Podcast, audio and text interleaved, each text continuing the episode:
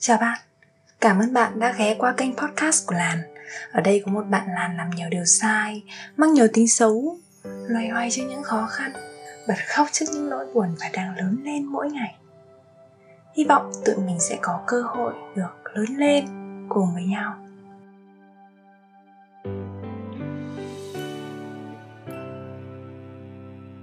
Như tiêu đề bạn đã thấy thì ngày hôm nay mình sẽ kể cho mọi người nghe một tấm gương sáng nhất đời của mình đó là mẹ ngọc của mình. Ờ, ờ, tình hình ghi âm ngày hôm nay thì không có tốt lắm.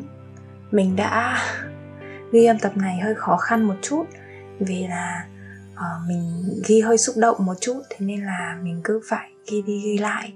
Cộng thêm đấy là cái môi trường hiện tại mà mình ghi thì nó không được yên tĩnh hoàn toàn nó gần đường. Nên thi thoảng các bạn sẽ thấy tiếng xe chạy qua xe ô tô xe máy như là các bạn đang thấy đây lại một lần nữa xin lỗi các bạn. Và mình mong là cái câu chuyện của mình nó đủ hay để mà các bạn sẽ tập trung vào câu chuyện tập trung vào cái phần ở chủ thể và những cái âm thanh nền sẽ được làm mờ đi. Cảm ơn bạn nhé.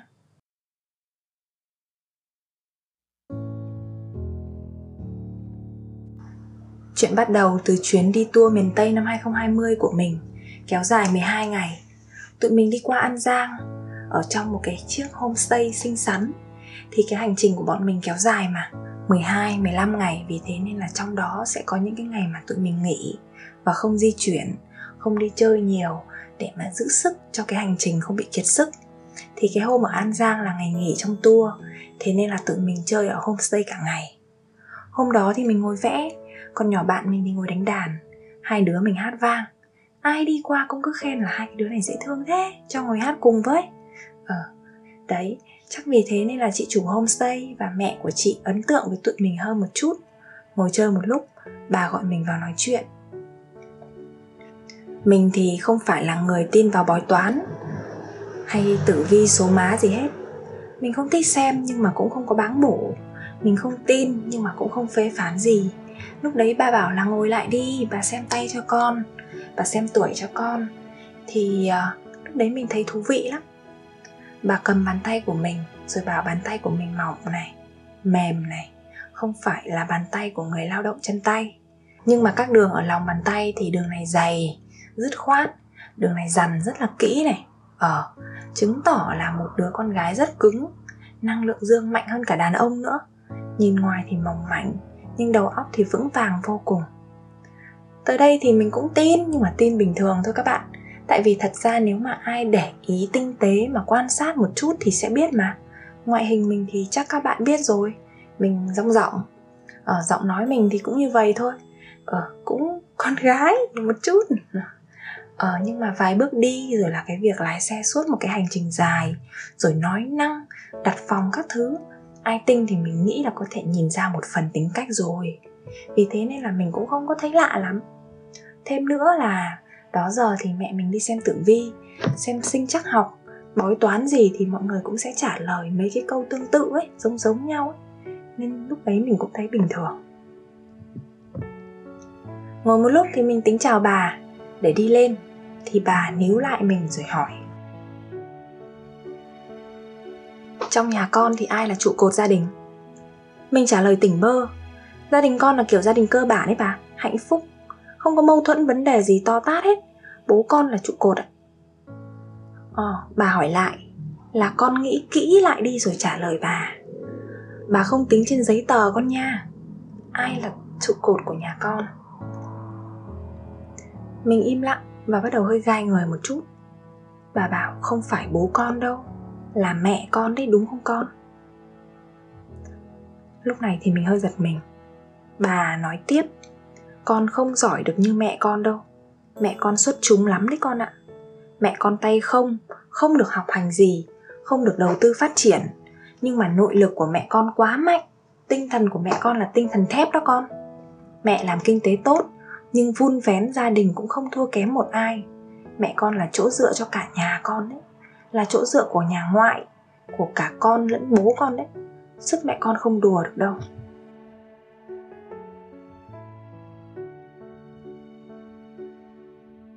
Mình lúc ấy bắt đầu giật mình rồi. Tại sao người ta chỉ mới gặp mình một chút? Mình không hề khai một cái gì về tuổi tác của mẹ mình, Hay là một cái gì liên quan đến gia đình mình hết. Lúc nãy nói là chỉ nói về cá nhân thôi, Là con đi đây đi kia thôi. Tại sao mẹ mình lại được nói như vậy? Trước giờ mình còn không nghĩ tới chuyện đấy bao giờ cơ. Bà tiếp lời là mẹ con mềm như nước, Nhưng mà cũng cứng như nước.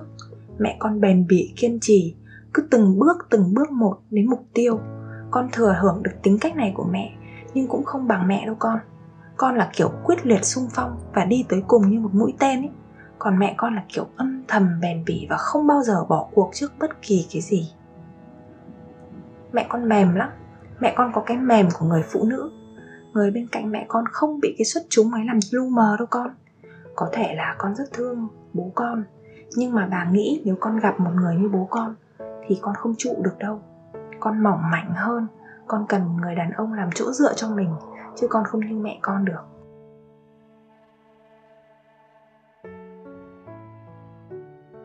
Buổi nói chuyện hôm ấy tới giờ là hơn 3 năm rồi. Mình nhớ mãi. Khi ấy thì mình mới bắt đầu suy nghĩ nghiêm túc về những gì mẹ mình đã làm được, những gì mà tận mắt mình từng chứng kiến. Mẹ mình sinh ra trong một gia đình nghèo sơ, nghèo xác mọi người. Ông ngoại mình làm công an rồi về hưu làm công nhân tiếp. Cái gốc của ông ngoại mình cũng nghèo cơ. Là người con thứ 12 trong một gia đình nghèo sơ, nghèo xác từ bé ông đã không được ở với gia đình mà là đi ở đợ. Được bà chủ bái nuôi. Nghèo lắm. Rồi lên thái nguyên làm kinh tế. Bà ngoại mình thì là gia đình tiểu thư đấy, con nhà tiểu thư đấy. Thế nhưng mà cũng thoát ly gia đình để mà đi theo ông. Ông bà mình thì có bốn người con. Mẹ mình là thứ hai cả gia đình ở trong một cái căn lán bằng đất trộn rơm với khung là ván nứa và mái tranh. Mẹ mình sinh ra thì không có phải một em bé khỏe mạnh bình thường. Mẹ bị bệnh mắt bẩm sinh mẹ bị cận và lác bẩm sinh. Mẹ mình không nhìn thấy gì lắm. À, nhìn những cái bức ảnh ngày xưa của mẹ các bạn. Mẹ mình là một em bé gái gầy nhẳng gầy lắm kiểu suy dinh dưỡng hạng nặng. Nhưng mà có cái khuôn mặt bầu bầu, mũi rất tẹt và mắt mẹ mình thì bị lác nặng mẹ mình phải đeo kính từ ngày bé. Ở những cái năm 70 thì không có ai đeo kính hết. Mẹ mình bị vậy gần như là khác người lắm. Nên là có nhiều nỗi mặc cảm tự ti. Bà mình sinh gái là hoa khôi ở công ty. Bác mình cũng sinh gái gì mình cũng sinh gái, cậu mình cũng vậy.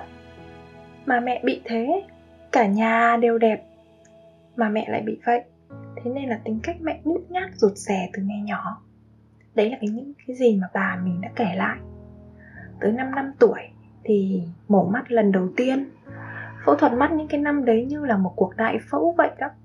Ờ tính mạng á. Vậy mà mẹ phải phẫu thuật tới vài lần rồi mắt mẹ mình hết lác, nhưng cũng kém hẳn, không tin tưởng được như người bình thường đâu. Nhà thì nghèo, lại bệnh tật, mẹ mình gầy, suy dinh dưỡng. Mẹ nói tới năm lớp 12 thì mẹ chỉ nặng được 35 kg thôi, Mà bạn với mẹ mình cao 1m61 Và bạn biết như vậy là mẹ gầy tới mức như nào đúng không? Mẹ mình gầy và ốm mãi, Cho tới khi mà mình lớn như các bạn. Thì mình nhìn thấy mẹ. Trong trí nhớ của mình thì dáng mẹ vẫn là da bọc xương. Những cái năm có mình thì mẹ cũng chỉ nặng có 36 hay 38 kg. Hồi chữa em mình năm 2004 thì mẹ mình vẫn gầy. Mình nhớ như in, bác quét đường nhìn mẹ.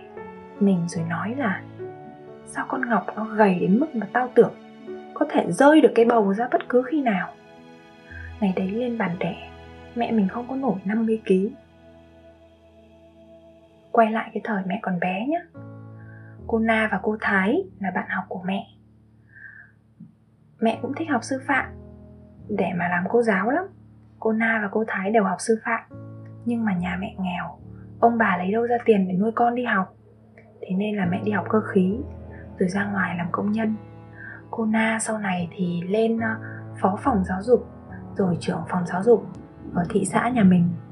Cô Thái thì là giáo viên dạy văn của mình năm lớp 8 Xong bây giờ thì cô cũng làm hiệu trưởng ở một trường cấp 2 nào đấy đấy. Mẹ mình thì vừa bệnh tật, lại vừa gầy ốm. Thì nên là hình thành nên mẹ tự ti. Bà nói là mẹ con nhút nhát Từ ngày bé. Đến 2 năm tuổi thì vẫn không yêu đương gì hết Và không lấy được chồng. Ngày xưa tầm tuổi đấy không lấy được chồng là ế đấy. Rồi ngày đấy là có người giới thiệu cho bố mình Là nhà có mẹ Ngọc chưa lấy chồng. Thế nên là năm bố mình 29 tuổi, Gặp mẹ mình 26 tuổi thì hai người lấy nhau. Bố kể là hồi ấy bố có nhiều cô lắm, Nhưng mà bố chọn mẹ Vì có mỗi lần bố về quê, Mẹ đều sắp xếp cho bố một cân hoa quả Với hộp bánh. Mẹ bảo là, em gửi anh đồ về quê, Anh thắp hương cho bố mẹ. Bố mình là một đứa trẻ mồ côi rất là sớm các bạn ạ. Và vì thế nên là bố thương cái người phụ nữ chưa là gì của bố hết. Nhưng mà đã thương bố mẹ của bố rồi. Thế rồi là bố mẹ lấy nhau. Hồi lấy nhau thì à, mẹ mình cao 1m61 và nặng 37 cân. Bố mình cao 1m72 và nặng 50 cân. Gầy nhẳng gầy nhẳng. Hai cái người gầy nhẳng nhẳng đấy lấy nhau, Rồi về ở trong một căn phòng tập thể xuống cấp sập sệ, Rộng 12 mét vuông. Có đúng một cái giường đơn thôi. Ngày ấy nghèo quá mà, Mẹ lại yếu. Mình mất vài anh chị đằng trước vì sức của mẹ không giữ được bầu. Bố mẹ lấy nhau 3 năm thì có mình. Bầu mình là một thử thách sức khỏe với mẹ. Bầu 9 tháng thì mẹ bị động thai không biết bao nhiêu lần. Người ta treo chân mẹ lên, không được cử động theo thời gian dài. Tại vì là chỉ cần cử động là con có nguy cơ bị bung ra ngay cứ ra viện, về nhà là lại dọa sảy thai cuối cùng thì mẹ mình nghỉ việc để nằm viện bầu mình 9 tháng thì mẹ nằm viện hơn 6 tháng Mẹ bảo những cái ngày kinh khủng nhất đời mẹ là những đêm một mình trong khoa sản, Nơi mà mẹ, kiểu như là, có rất nhiều những cái tai nạn khi mà sinh ấy. Mẹ bầu và em bé mất rất là nhiều ừ. Mẹ phải nằm một mình ở đó, Nghe những cái tiếng gào khóc dặn đẻ, Những tiếng em bé gào khóc rồi những cái ca không qua khỏi nữa. Bố thì phải đi làm nuôi mẹ mà. Mẹ nhát, mẹ sợ. Và những cái ngày chữa dung mẹ bị treo chân nằm một mình trong bệnh viện vẫn là những cái ngày sợ nhất đời của mẹ. Rồi cuối cùng thì mẹ có dung năm mẹ 30 tuổi. Mình thì gầy yếu ốm vặt nhiều bụng dạ yếu cứ đau mãi thôi. Mẹ kể như vậy mãi tới sau này lên từ cấp 2 con vẫn cứ bị đau bụng vặt, lớn lên vẫn cứ ốm nhiều. Nhiều lúc mẹ nghĩ chứ, nhà nghèo, không có điều kiện, không cho con được một cái sức khỏe tốt nhất. Bố mẹ cũng không biết bố mẹ có phải bố mẹ tốt không. Thế nhưng mà bây giờ mình nghĩ lại là có như vậy thôi, làm gì có điều kiện để mà nuôi được một đứa con phúc pháp khỏe mạnh như con nhà người ta. Như vậy cũng là bố mẹ cố hết sức rồi hồi mới đẻ dung thì bố còn trẻ và ham chơi, lại bị bạn xấu rủ dê nhiều lắm. Nên ngày ấy mẹ phải gánh hết nợ nần chơi bời của bố. Mẹ cũng không trách bố được, tại vì bố mồ côi từ sớm, không có ông bà nuôi dạy, lại thiếu thốn tình cảm mà. Mẹ mình nói thế, vì thế nên mẹ cố gắng chịu đựng bố. Bố mình làm sửa rèn, còn mẹ mình làm cơ khí. Hai cái bóng gầy nhẳng ốm yếu, cứ đi làm như vậy. Tối về thì nuôi con nhưng mà đâu phải như vậy đã là đủ. Mẹ mở thêm một quán ốc nhỏ để bán trang trải thêm tiền. Rồi là mẹ làm chuối chip để bán cùng ông ngoại. Xong rồi thì đặt bàn bia, làm đậu. Bố mẹ mình làm một tỷ nghề, toàn những nghề gọi là bán sức lao động để kiếm tiền mưu sinh. Mình quên hết rồi, tại nghe kể rồi thì lâu quá nó cũng quên đấy. Đại khái là mỗi ngày đi làm công ty 8-9 tiếng đồng hồ, rồi tối về chăm con mở thêm hàng quán các thứ để bán. Mỗi ngày lao động 15, 16, 17 tiếng đối với bố mẹ là điều bình thường. Chồng yếu, vợ yếu, con yếu Bố mẹ mình quần quật chăm nhau Rồi tới một ngày cố gắng đổi được cái nhà. Nhà thì vẫn trong cái khu tập thể cũ Xuống cấp đấy thôi. Thế nhưng mà thay vì ở tầng 2 thì bố mẹ tụt được xuống tầng 1 Thêm được 4 mét vuông diện tích Ở sinh hoạt. Và có thêm cái mặt bằng đấy để bố mẹ tiện bán quần áo. Ban ngày thì làm công ty thay ca để bán quần áo. Cuối tuần thì dù cho nắng gắt hay mưa rông gì, nóng lực hay là rét đậm, rét hại gì không cần biết, bố và mẹ đều đèo nhau đi hà nội, lên chợ đồng xuân, hàng ngang hàng đào để lấy hàng về bán. Rồi tranh thủ bán cái thẻ điện thoại, mỗi cái thẻ lãi có 4 5 nghìn đồng. Bây giờ mình nghĩ lại chứ, mình mới thấy là ngày xưa để mua được một cái áo cho mình thì mẹ đã phải bán bao nhiêu cái thẻ? Khi còn bé thì mình chưa bao giờ mình thấy bố mẹ chơi. Năm ấy thì mẹ mình mang bầu em mình, lúc mà mình học lớp 2 cái bầu 10 kg trên cơ thể 38 kg của mẹ như muốn rụng ra. Em mình đẻ ra cũng gầy nhẳng mọi người. Một gia đình toàn những người còi cọc, gầy nhẳng ốm yếu. Bạn tưởng tượng là em mình cao 1m68 mà nặng 37kg thì biết là gầy tới đâu rồi đấy. Ngày bé nó còn còi cọc cúng vặt các thứ dữ lắm. Thế mà bố mẹ cũng nuôi được. Ngày ấy thì mình thấy điều ước của mẹ nhỏ lắm. Lúc nào thì mình cũng chỉ thấy Mẹ ước là Giá như có được một giấc ngủ ngon. Mình hát cho mọi người nghe một câu Trong bài hát của chị Lê Cát Trọng Lý nhé mấy năm người quên không ngủ, vì tới lui trăm ngàn phép tinh. Tóc tai người quên không trải nhìn thấy thương ở kia lần đầu tiên nghe cái câu hát này, mình đã nghĩ tới ước mơ của mẹ mình ngày xưa các bạn ạ. Kiểu mình không tưởng tượng được là mẹ mình đã trải qua những cái ngày đó như thế nào ấy mẹ mình yếu quá, nên người ta không có cho mẹ làm cơ khí nữa. Điều mẹ ra thành nhân viên trông xe. Mẹ thoát khỏi xưởng, thoát được cái mùi dầu nhớt mà mỗi một lần về nhà muốn ôm dung, thì dung lại đẩy mẹ ra rồi chê là mẹ ơi, người mẹ thối lắm, mẹ đi ra đi. Bố mẹ mình lấy nhau được chục năm, gom góp tiền để mua một lô đất 70 mét vuông. Bố mẹ tính tới chuyện xây nhà lô đất ấy là toàn bộ tài sản khi ấy bố mẹ có và có thể vay mượn được sau hơn 10 năm lấy nhau. Mua đất xong, trả nợ mất vài năm, bố mẹ lại làm đủ nghề, góp gom tiền để tính đến chuyện xây nhà. Vài năm sau khi mua cái lô đất đấy, bố mẹ bắt đầu làm thủ tục để xây nhà. Xin cấp phép xây dựng thì lúc đấy mới biết mảnh đất ấy có đường ống nước thải các bạn ạ. Chạy qua đường ống nước thải của một cái khu nhiều khu nhà tập thể chạy qua đó.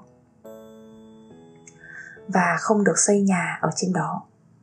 Người bán cho bố mẹ biết điều đấy, nhưng họ cố tình lừa. Và bố mình khi ấy thì mọi thứ trong nhà mình sụp đổ luôn. Toàn bộ tài sản bị lừa đi ấy. bố mình lúc này thì bất đắc chí, tìm đường kiếm tiền nhanh. Bố lấn chân vào con đường ghi lô ôm đẻ. Chỉ gần một năm thôi, nhưng toàn bộ tài sản đi hết nợ nần gặp nhà. Nhiều lần mẹ mình muốn ly hôn, nhưng mà rồi tờ đơn ở đó, mỗi lần mẹ ký xong thì bố lại xé tan tành. Khi ấy thì mình còn bé tí à nhưng mà nhìn thấy bố mẹ suy sụp, toàn bộ những cái gì tích cóp 10 năm trời hơn, vượt khó khăn để có được lô đất, mai mốt xây nhà, cuối cùng bị lừa, rồi lại cố gắng gỡ vốn, rồi lại vỡ nợ. Bố mình thì buông xuôi thôi thì người ta lừa mình thì mình chịu. Nhưng mà mẹ mình đâu có chịu các bạn. Mẹ mình khóc chảy máu mắt. Và mẹ bắt đầu hành trình kiện tụng. Mỗi một ngày, khi nào mà mẹ rảnh mẹ có thời gian, mẹ đều lạch cạch đạp xe ra ủy ban thị xã, ủy ban tỉnh để kiện tụng, khiếu nại, đòi quyền lợi để xin giải quyết cái lô đất bị lừa của nhà mình. Mẹ đếm được tổng cộng là mẹ đã lên trên đó 38 lần trong suốt 2 năm. Người ta đâu có giải quyết các bạn. Mình bị lừa mà. Nó là một vụ quá bé để giải quyết. Xong người ta mắng mẹ. Có những người có khi còn coi thường mẹ nữa. Mình sẽ không nói ra cụ thể những cái gì mình biết ở đây để tránh phiến diện nhé. Nhưng mà mẹ mình chịu hết. Mẹ chỉ cần người ta đền bù cho mẹ thôi. Hai năm mẹ còng lưng ra để đòi lại cái thành quả tích cóp hơn 10 năm trời. Mẹ nhất định là mẹ chị. một ngày thì mẹ đạp xe về nhà. Mắt mẹ đỏ hoe, mẹ khóc nức lên. Mẹ ôm Dung ôm Khuê, Ôm bố. Mẹ bảo là, Anh ơi, Người ta đồng ý tiền đền bù đất Cho nhà mình rồi. Người ta không đền bù bằng tiền, Nhưng mà đền bù cho một lô đất mới tinh. Lô cũ thì vẫn là của mình thôi. Mẹ mình khóc nhiều lắm. Khóc kiểu Khóc tức tưởi, Hạnh phúc ấy. Hai năm qua đòi đất, Cuối cùng là mẹ thắng rồi. Năm ấy thì bố mẹ được đền bù một lô đất 100 mét vuông. Mẹ nói, lô đất đó là máu và mồ hôi nước mắt của mẹ. Mình nhớ sau đấy cũng nhanh lắm. Hình như là cùng cái năm đấy, Thì bố mẹ tích tiền cái kiểu gì đấy mà mua thêm được một lô đất 70 mét vuông. Vuông vức đẹp đẽ Mặt đường Gần công ty của hai người. Năm ấy thì mình tới tuổi dậy thì Bố mẹ lại tiếp tục chạy KPI phải có nhà mới Vì khi ấy mình là thiếu nữ rồi. Không có đi vệ sinh ngoài đồng Hoặc là đi vệ sinh công cộng ở đầu hồi, nhà tầng cùng với 50 hộ dân khác được nữa. Nhưng bạn nghĩ mà coi Hai người công nhân ấy Lương tháng chỉ 4-5 triệu đồng Có thêm cái cửa hàng quần áo nho nhỏ Với cào mấy cái thẻ. Thì thu nhập mỗi tháng được mấy đâu mà cứ mua đất xây nhà thèn tèn được. Bố mẹ mình tính xây một cái nhà một tầng ở tạm trước. Trong lúc mà xây, đổ móng các thứ, xây xong cái nhà sau cái tầng 1 thì bố mẹ lại cố thêm xây cái tầng 2 để cho có phòng ngủ. Rồi lại cố gom gom làm sao trong lúc xây tầng 2 lại đội lên tầng 3 cứ thế cứ thế thì nhà mình có cái nhà thô 3 tầng. Định như vậy là chuyển vào ở thôi thế nhưng mà bố mẹ lại vay mượn ở đâu đấy, tiền để mà sơn được cái nhà tử tế. Xong lại cố gom góp gom góp, sắm thêm được cái giường, sắm thêm bộ bàn ghế. Giờ mình nghĩ lại chứ, hàng trăm triệu tiền tỷ thời điểm đấy, làm sao bố mẹ mình giỏi đến mức như nào mà mới có thể gom góp được để mà xây được cái nhà khang trang như thế? Ngày ấy mình còn bé lắm mình chỉ mới biết là có nhà mới thì rất là vui.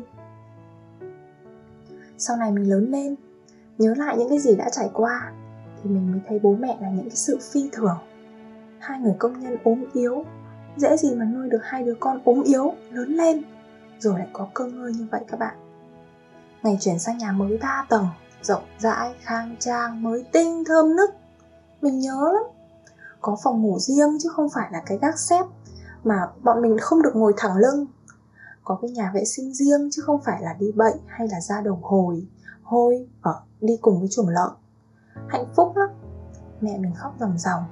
Mẹ bảo với bố mình là, ôi, anh ơi, giờ cố thêm vài năm nữa trả nợ thôi là mình được nghỉ ngơi rồi.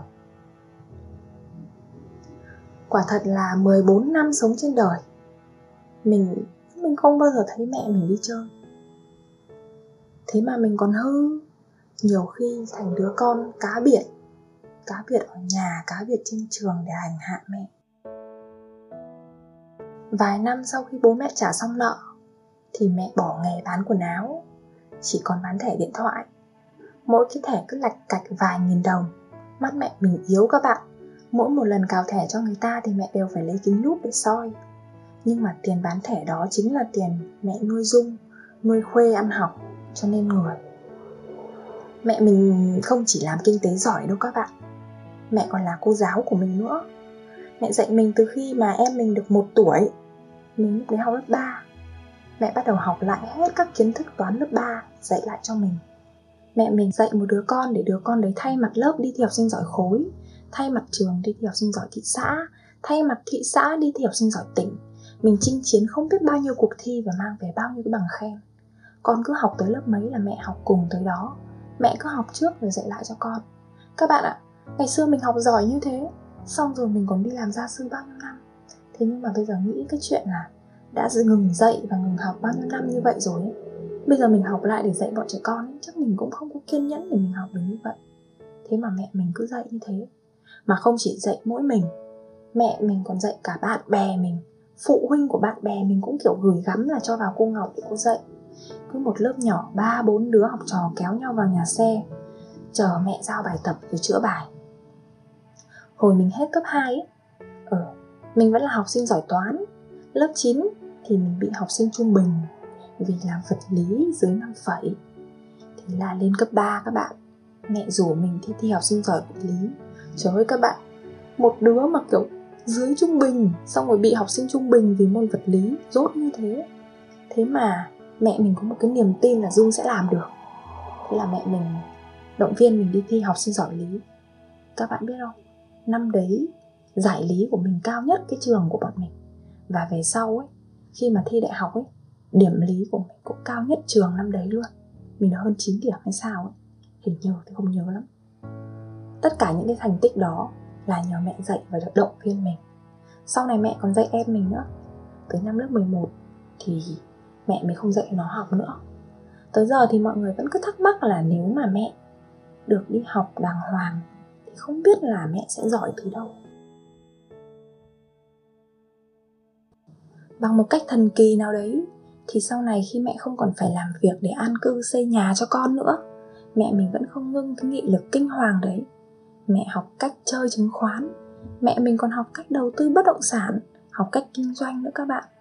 Ngầu lắm, những cái thứ mà mẹ có được bây giờ, không ai có thể nghĩ được là bố mẹ từ hai bàn tay trắng, bốn bàn tay không đi lên hết. Mặc dù là mẹ bây giờ cũng gọi là có của một chút rồi, nhưng mà mẹ vẫn luôn luôn dạy tụi mình, chỉ là con nhà nghèo thôi, các con là con nhà nghèo, mà con nhà nghèo thì luôn luôn phải vượt khó để vươn lên. Năm nay thì mình ra trường được 3 năm rồi, mẹ lại tiếp tục dạy mình cách vun vén cho tương lai. Kể ơn các bạn nghe mẹ dí cho mình một khoản nợ, một khoản nợ to bự để mà mẹ dằn cho cái tính tiêu hoang phí của mình ấy. Trời ơi, buồn cười lắm. Lúc nào mình trả xong nợ mình sẽ kể cho các bạn nghe. Mẹ kinh như thế nhá, nhưng mà bên bố mình thì mẹ vẫn cứ làm một con mèo. Vẫn thỏ thẻ hỏi bố mình là, anh ơi, em làm vậy có được không anh? Anh ơi anh anh có đồng ý cho em làm như thế không? Anh ơi em xin phép anh đi chơi. Ồ, mẹ mình vẫn cứ làm một con mèo thỏ thẻ. Ôi, mẹ không dám làm đâu. Bố không cho con ạ. Ừ lúc nào con xin ý kiến bố đi. Mẹ như một chiến binh ấy. Nhưng mà chiến binh ấy thì vẫn cứ là một cái người phụ nữ liệu yếu đào tơ bên ông chồng, thích trồng cây, câu cá, nằm tỉnh tanh chân, xem tivi và hay đi nhậu nhậu là bố mình. Ôi, tự dưng nhắc đến bố mình mình kiểu bị hơi vui quá. hai hai ấy. nãy giờ buồn quá. Giờ tụi mình thì lớn hết rồi. Cũng đã độc lập tài chính rồi. Mẹ bớt lo nhiều chuyện rồi. Những năm gần trở về đây thì mình bắt đầu thấy mẹ chơi. Các bạn có biết trò chơi của mẹ của mẹ mình nó nó là cái gì không? Mẹ mình ngầu lắm. Trò chơi của mẹ mình cũng kinh. Mẹ thích là ôi giải trí bằng cách mỗi ngày ra cái vườn, cuốc đất, trồng cây vài tiếng đồng hồ, xong mất mặt mồ hôi, người bẩn chua lòm xong rồi mẹ khoe là hôm nay mẹ đi đạp xe, cả đi cả về 50 cây số con ạ. Xong rồi mẹ rủ bố đi bộ 10 cây số. Xong mẹ học khiêu vũ với các cô ở tổ dân phố, hay là đi tập đánh bóng chuyền với hội hưu trí ở nhà. Nhờ chăm chỉ tập luyện sức khỏe, nên là dù trung niên rồi nhá. Mẹ lại mạnh khỏe và ít ốm vặt hơn đa số mọi người ở cùng cái tuổi của mẹ. Đấy kiểu bất ngờ nhỉ, ngày xưa ốm yếu như vậy, nhưng mà bây giờ lại là một người có sức khỏe ổn ổn. Mẹ mình từ một người mang căn bệnh bẩm sinh. Sống trong nghèo đói, giờ đã trở thành một người phụ nữ có đủ tất cả mọi thứ, từ tài sản tới gia đình và cả sức khỏe nữa. Khi mình kể lại những cái chuyện này thì mình ngưỡng mộ mẹ mình. Ngưỡng mộ lắm. Mình không cần tìm đâu xa những cái tấm gương nghị lực hết. Cứ nhìn mẹ và hành trình của mẹ là mình lại thấy cách một người phụ nữ nhỏ bé, ốm yếu, bất kể là bao nhiêu gió mưa cứ táp táp táp vào cuộc đời của mẹ mẹ vẫn cứ cố gắng để ngoi lên. Có những lúc mà tưởng là ngập bùn tới nơi rồi thế mà mẹ vẫn cứ vươn lên được. Mình quay lại, lời nói của bà, người bạn của mình ở an giang nhé. Bà bảo mình là, con rất mạnh, nhưng con không mạnh bằng mẹ con đâu. Mẹ con là chỗ dựa cho tất cả mọi người đấy. Đúng đấy các bạn ạ. Mình nghĩ mình cũng là một đứa mạnh mẽ, mình nghĩ mình cũng là một người dẫn dắt nhiều người khác mình nghĩ là mình cũng là chỗ dựa của tương đối nhiều người. Thế nhưng mà sự thật đấy là mình luôn luôn cảm thấy mình có một cần có một cái chỗ dựa nào đấy. Và mình sẽ luôn luôn yên tâm vì mình biết những người bạn bè xung quanh của mình những cái người mà cứ ở bên mình mãi họ sẵn sàng cho mình dựa vào. Hơn 3 năm sau cái ngày gặp bà ở An Giang hôm vừa rồi thì mình quay lại châu đốc ờ, để thăm lại bà mình gọi điện tới nhà bà bằng số điện thoại lạ. Mình bảo là 3 năm trước con có ghé qua. Bà và chị hỏi lại ngay. Con chính là em bé tặng bà tấm thiệp vẽ tay hôm mà mùng 8 tháng 3 năm 20 đúng không? Ôi mình bất ngờ. Tại sao lại có thể nhớ được mình? Hôm tụi mình lại vào nói chuyện với bà. Và đến lúc mà chào tạm biệt bà Thì bà ôm mình rồi nói là Con ơi, con hãy thương mẹ con thật nhiều nha con. Chuyện kể về mẹ mình ấy. Mình đã kể không biết bao nhiêu lần. Thế nhưng mà dường như mình sẽ không bao giờ kể hết được những điều tuyệt vời mà mình đã nhìn thấy ở mẹ. Sau ngày hôm nay thì có thể là mình sẽ kể thêm cho mọi người nghe về cuộc đời nghị lực của bố mình. Cũng là một ông công nhân thôi. Đó, và các bạn ạ, mình siêu tự hào về bố mẹ của mình. Mình là con của hai người công nhân. Cảm ơn các bạn đã ghé qua tập podcast của làn. Hy vọng tụi mình sẽ có cơ hội được lớn lên cùng với nhau. Bye.